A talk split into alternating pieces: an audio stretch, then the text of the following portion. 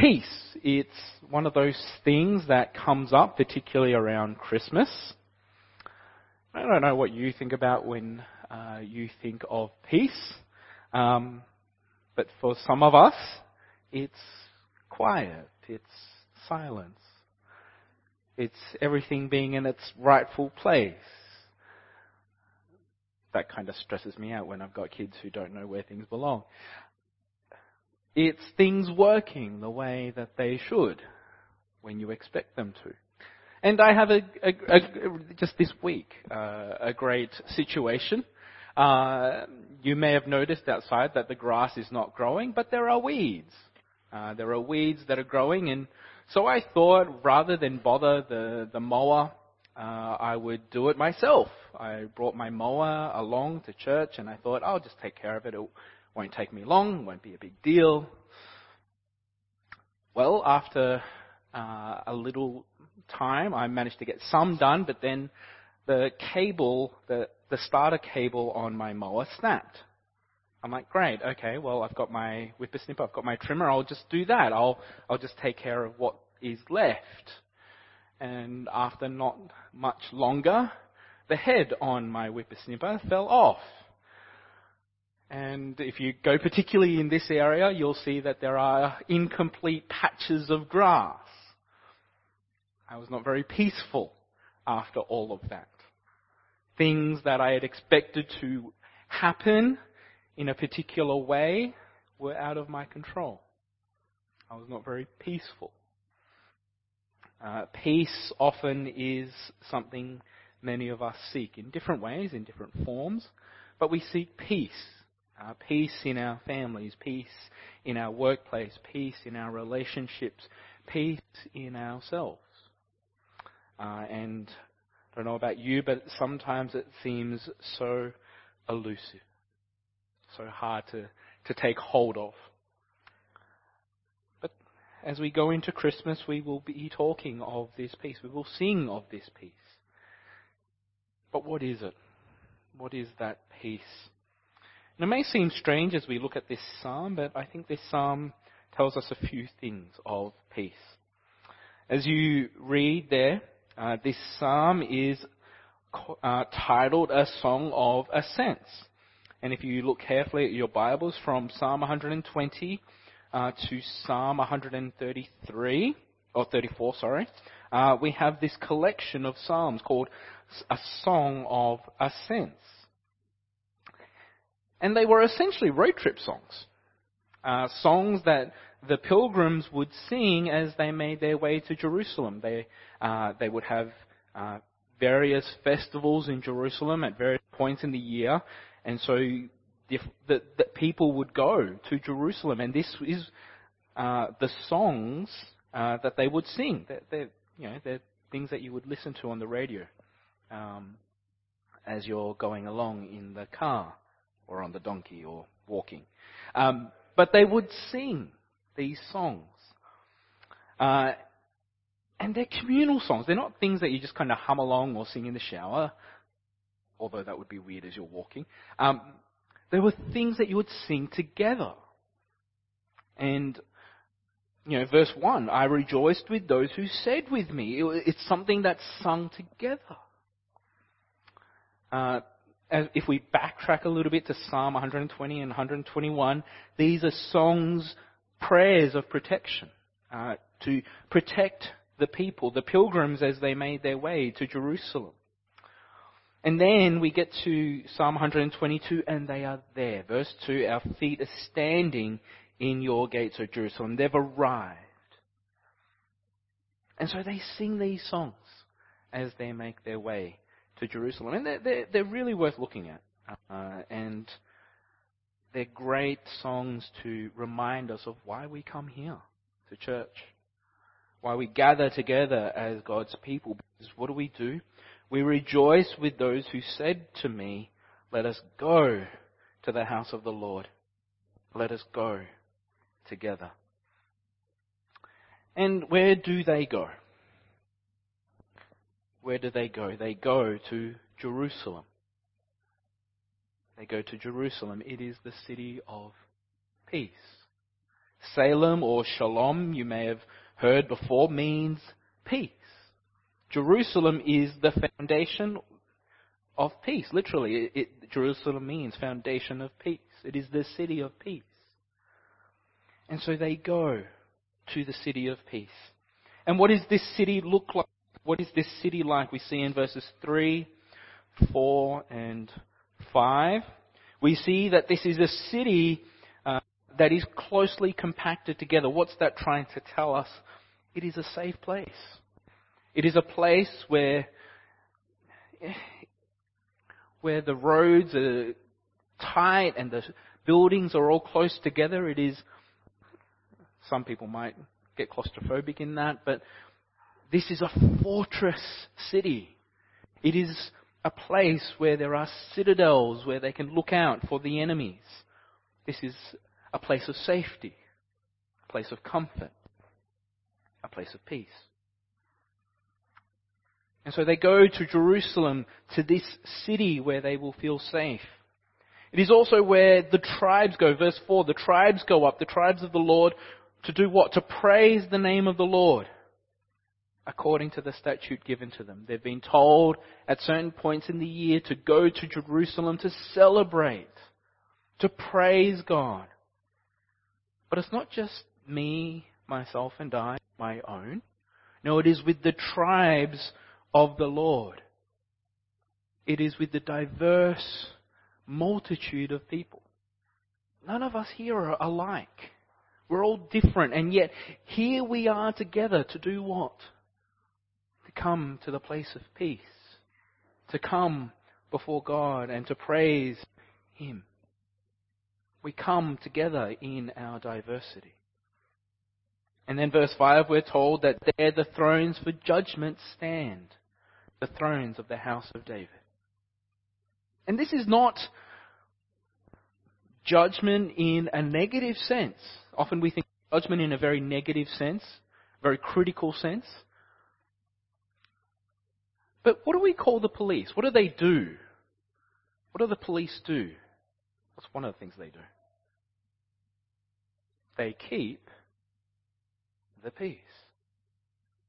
They keep the peace. How do they do that?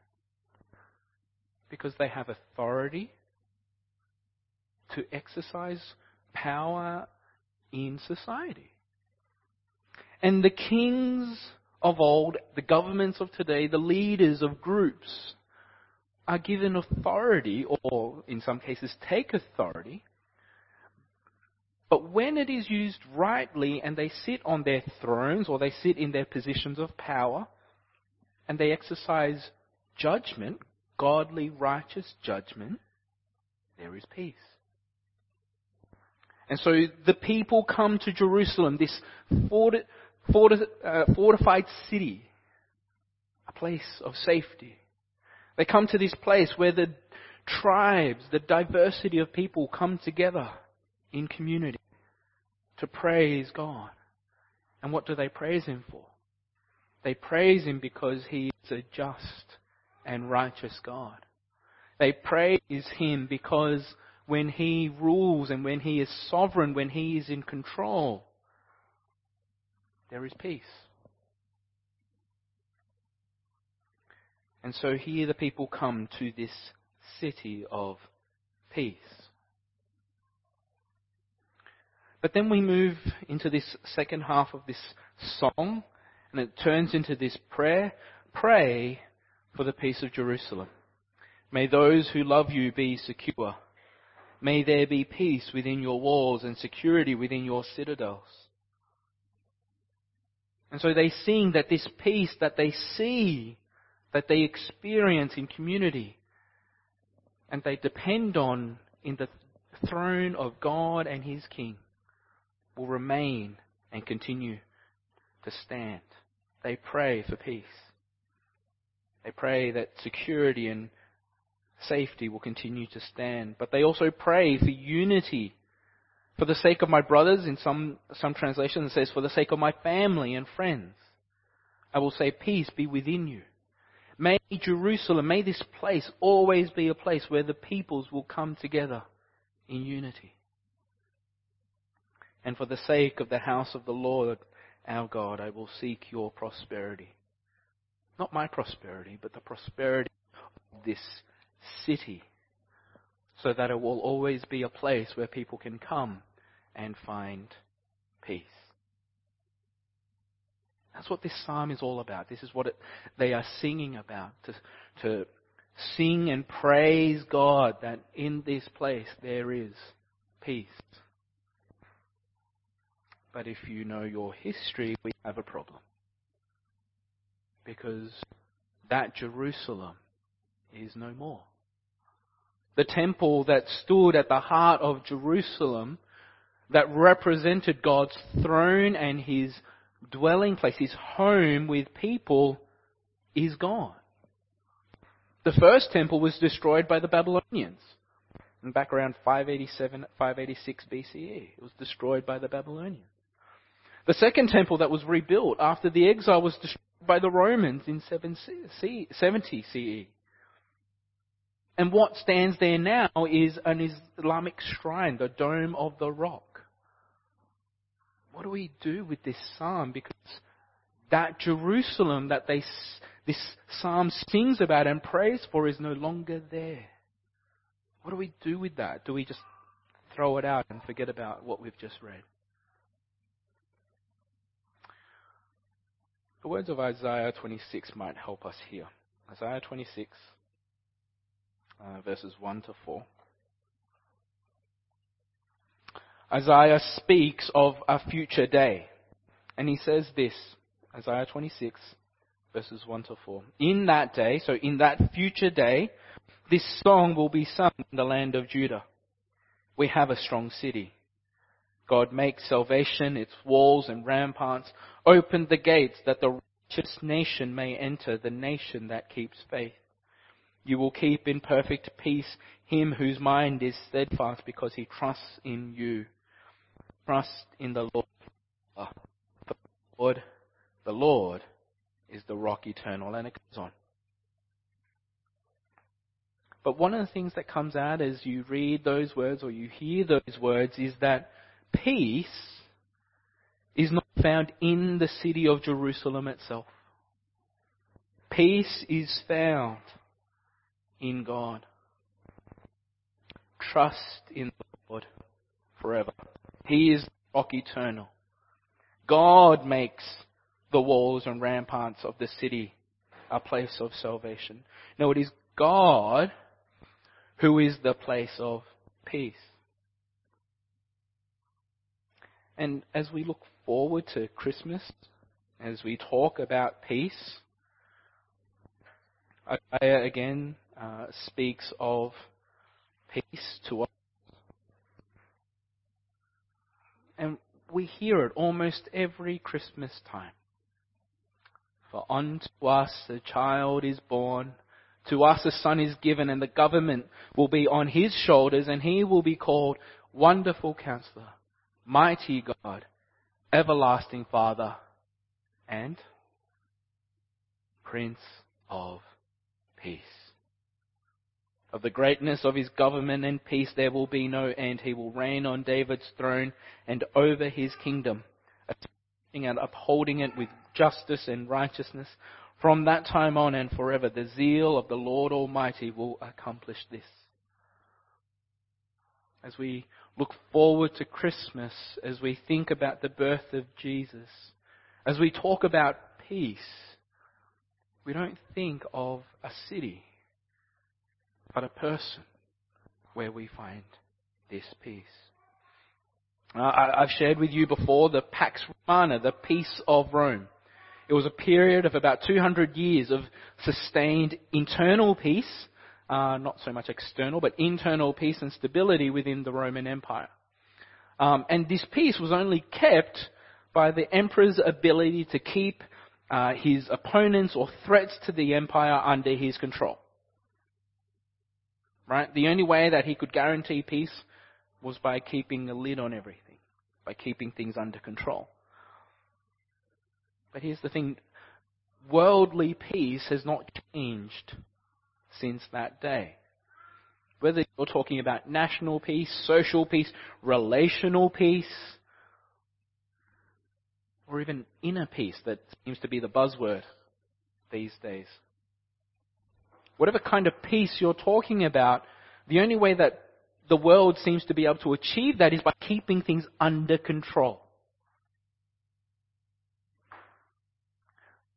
If I can keep these things under control, if I can ensure that these things don't encroach into my life, then I will have peace. Right? Our governments deal with issues of economics, immigration, social welfare, and all the rest. And what is the aim? To keep the peace by managing these situations. In, in groups, in our relationships.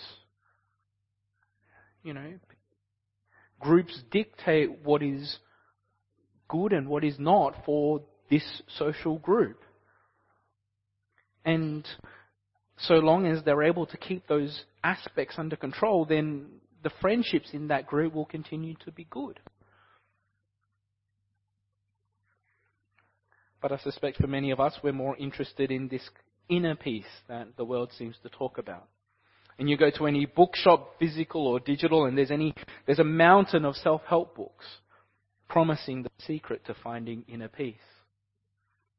Inner peace can be achieved only by your ability to exercise authority and control over the challenges and the threats to your peace and well-being. The message essentially is that it's up to you. You want inner peace? Well, it's up to you. You need to do this or get rid of this and this and this. And then you'll have peace.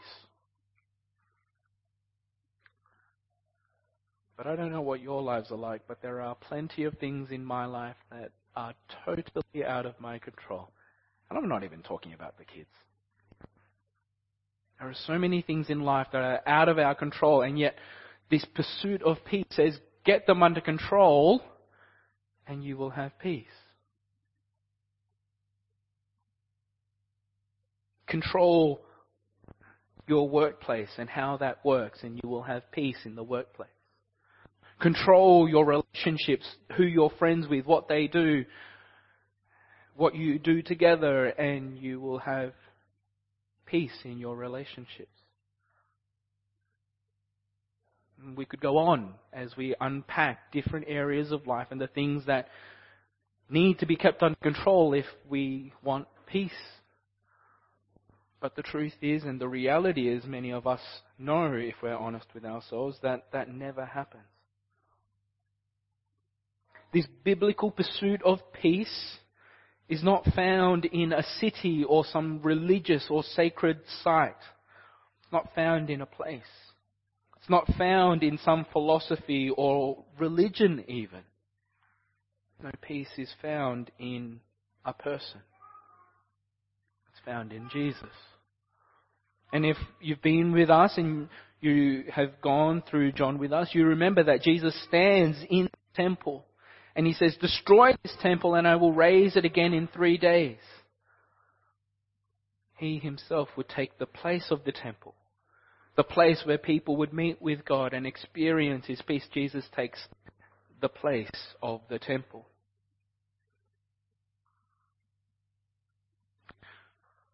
But there is a city. There is a city that waits for us a new city, a new Jerusalem. And we read about this in Revelations, uh, Revelations 21. One of the angels uh, carried John away uh, to a mountain great and high and showed him the holy city, Jerusalem, coming out, coming down from heaven, from God. And this is what he says. It shone with the glory of God, and its brilliance was like that of a very precious jewel, like a jasper, clear as crystal.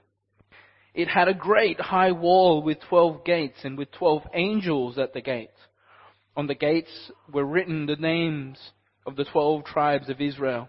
There were three gates on the east, three on the north, three on the south, and three on the west. The wall of the city had twelve foundations, and on them were the names of the twelve apostles of the Lamb.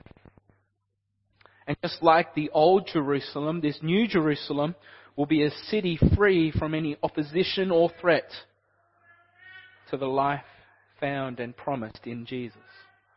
And there in that future city, in that new Jerusalem, there will be peace. And as you read through Revelation, it is this story of God's final act of judgment. His final act of justice over all things. Jesus, the Son of God, the Lamb of God, will sit on the throne. You read through Revelation, there's this picture of the Lamb sitting on the throne, exercising judgment.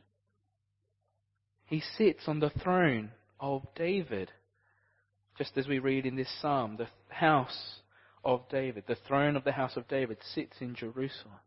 And Jesus will sit on that throne and exercise judgment and justice.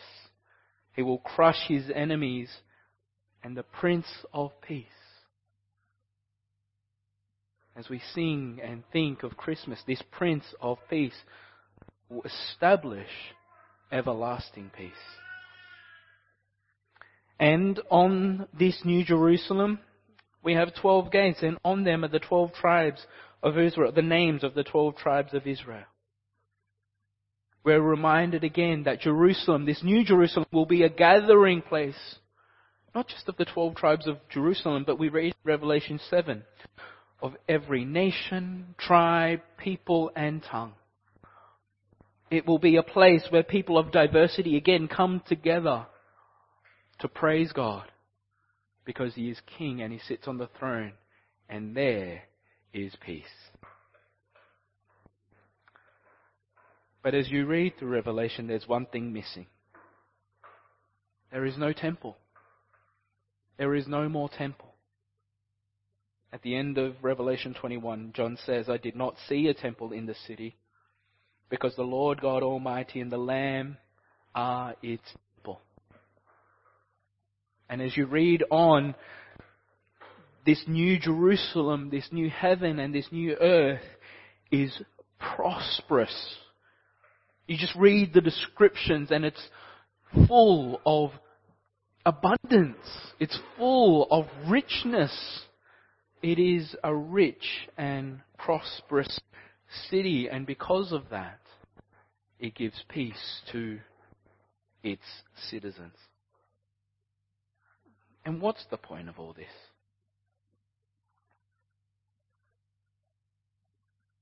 Here is God.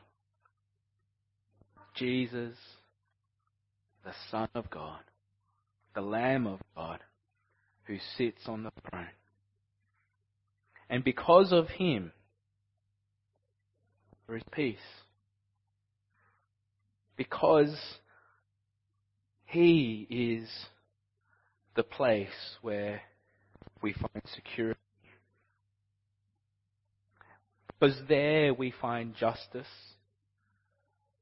Because there we find unity as different people. Because of that, in Jesus, the Prince of Peace, we can find peace.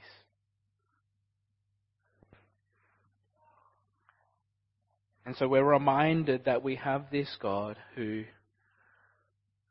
when he is in his rightful place, and when he sits on the throne, and when his justice and judgment are done, we can find peace.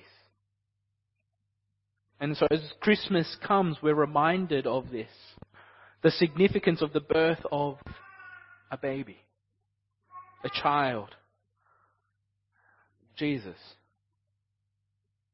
Because in him we have the beginning of all that is new. Because the old Jerusalem and all that it represents is gone. The old way of things is gone. And in Christmas we're reminded of this new life this new hope and this new peace. And what do we do with all of that? Let me take a few things from this psalm.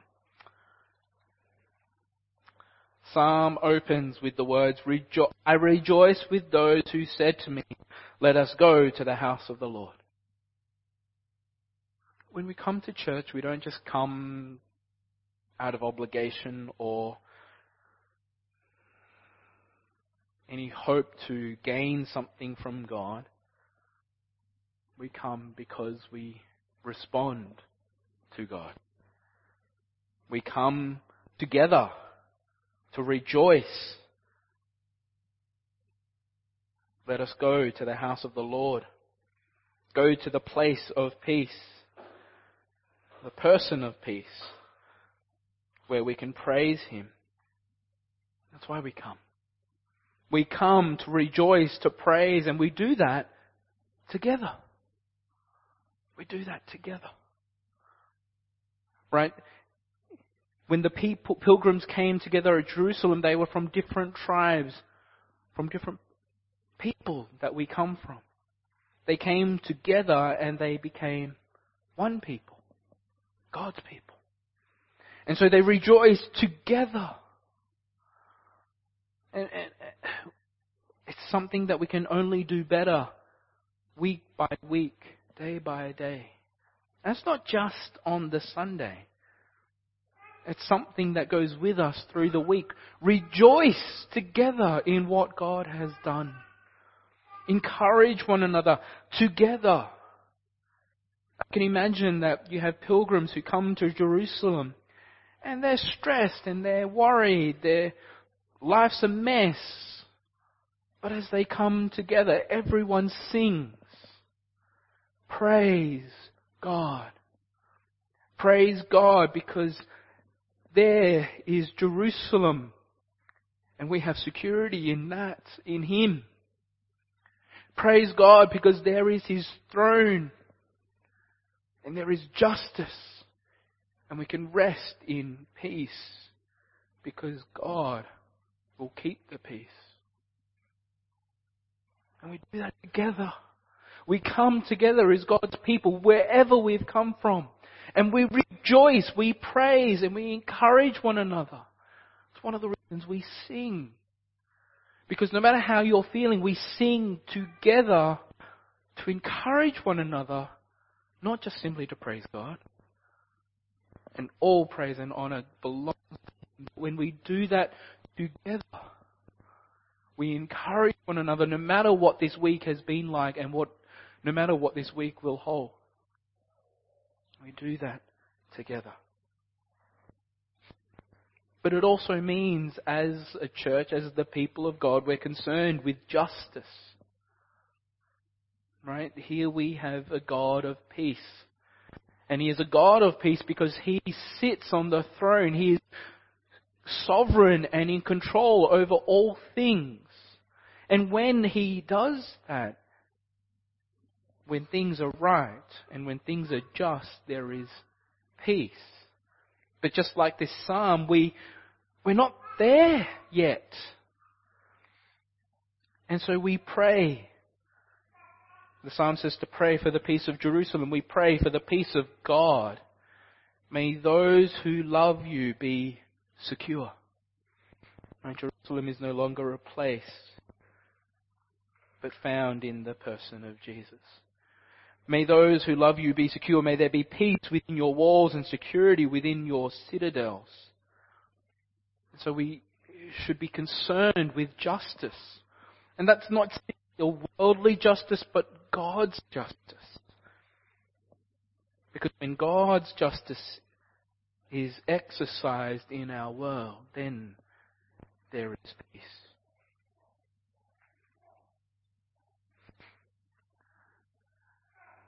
There's the prayer for peace, but then there's also the search or the pursuit of peace.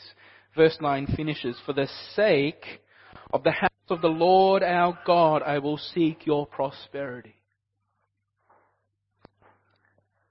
For the pilgrims as they go to Jerusalem, as they celebrate these feasts, they're also feeding into the wealth and the prosperity of the city.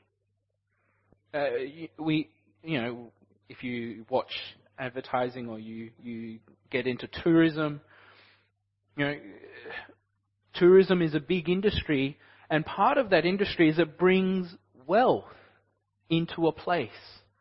And that wealth isn't simply just for the enjoyment of people, but to build that place up.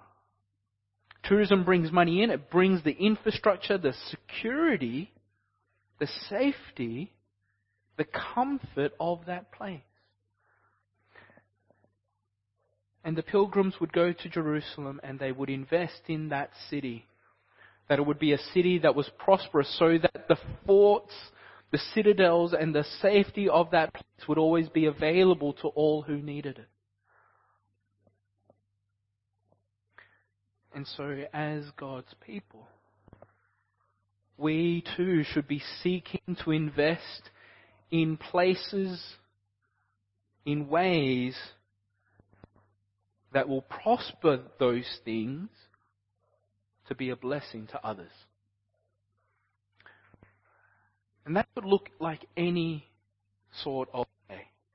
It might be giving to the church so that the church might be able to grow and invest in resources and capacity to be a place where people will find peace in Jesus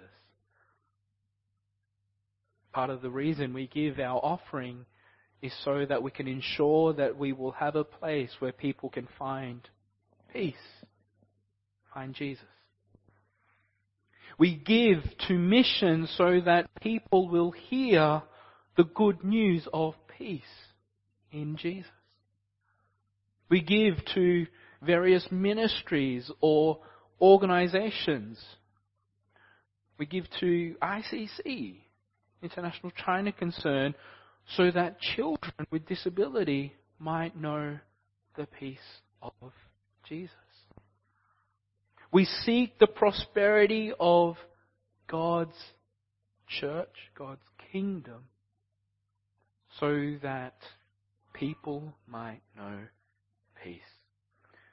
It's not for our own sake, it's not for our own benefit or glory or blessing or feel good It's not for us, for the sake of the house of the Lord our God. We want people to come and to see and meet Jesus.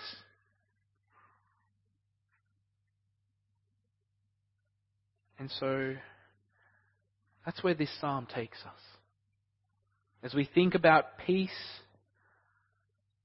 it's where it takes us to rejoice together, to seek justice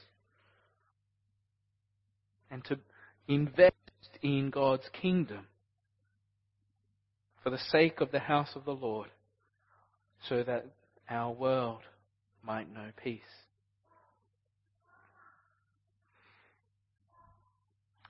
But as you go through this week for yourselves, what is that peace?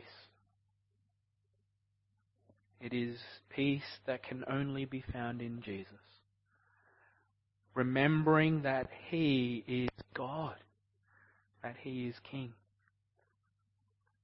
and that He sits on the throne of life. And no matter what comes your way,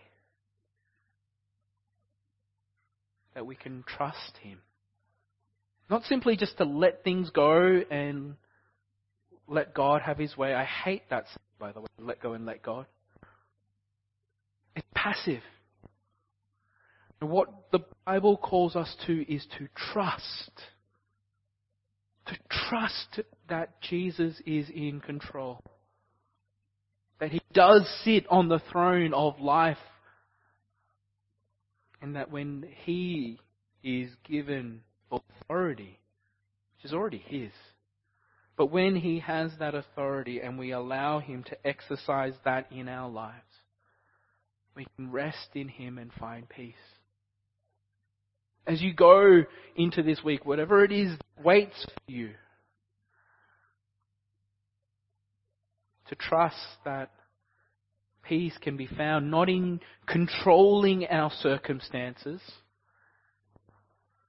not, not trying to manage our circumstances, but rather in trusting, not passively just going, okay, God, you do whatever you want, but trusting and depending and coming to God and asking Him to bring peace. Maybe it's work, particularly as end of year comes. It can get crazy as people go and leave and on holiday, workload just piles up.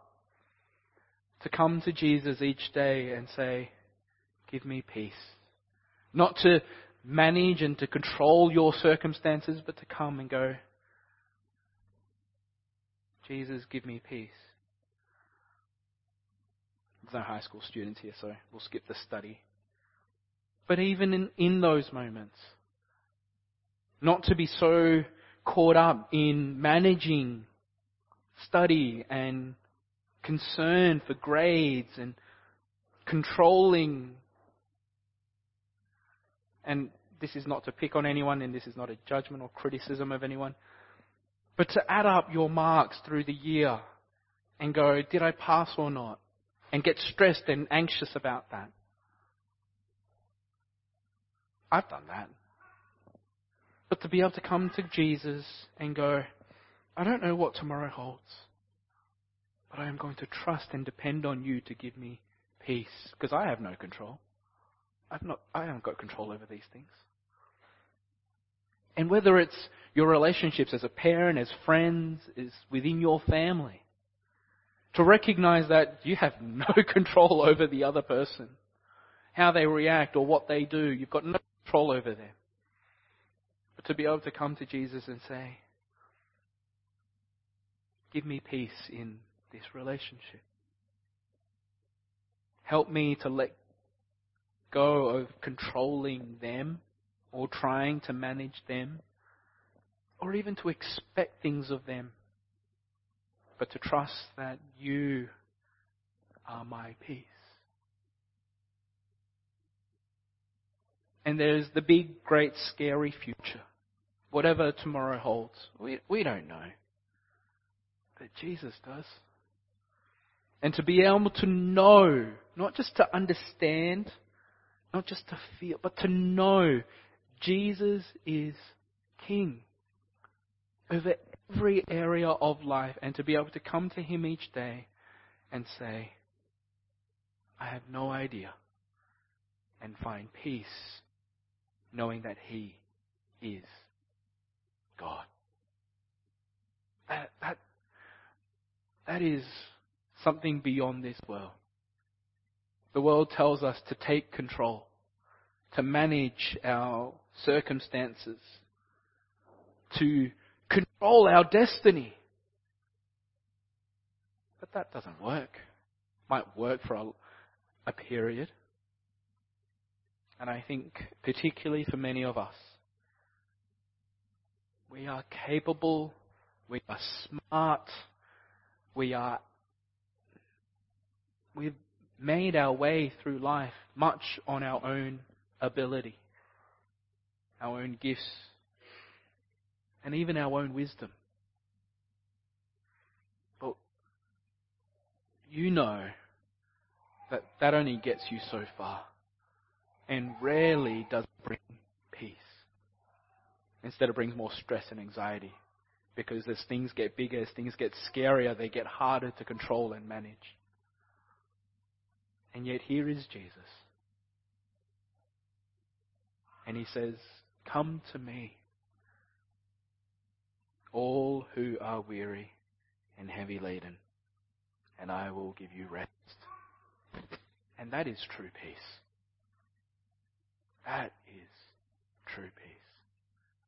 And to, be able to even get a glimpse of that, get a taste of that, to be able to go even through a single day and not have a single worry in the world. That is peace that the world cannot offer.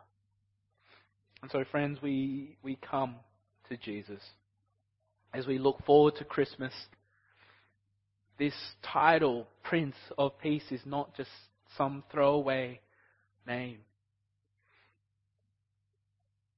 It is true of who he is, because he is the one who is on the throne.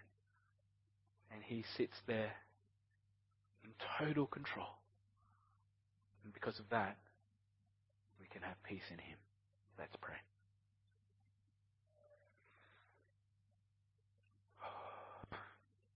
Thank you, Jesus, that you are King, and that we can come to you not just on our own, but together. That we can rejoice and praise you who is King. And encourage us and stir our hearts to be reminded and to know and to grow and to show that you are truly King. And because of that, we can have peace, everlasting peace. But we do pray that this peace will continue to grow in us, in our own persons, but also in this church, and in anywhere that you might take us. And we pray that we will continue to seek peace, seek justice, and that we might pursue efforts of peace, whether that be in your church or in your wider kingdom, that this world might know that this Christmas we sing of a child that is born. And his name will be Prince of Peace. Help us to know that. Help us to show that to our world. And we give you thanks that we can find that peace in you. So go with us this week and remind us of these truths and help us to see them for ourselves, that the world might know through us that you truly are God, the God of peace. So we commit these things to you in Jesus' name. Amen.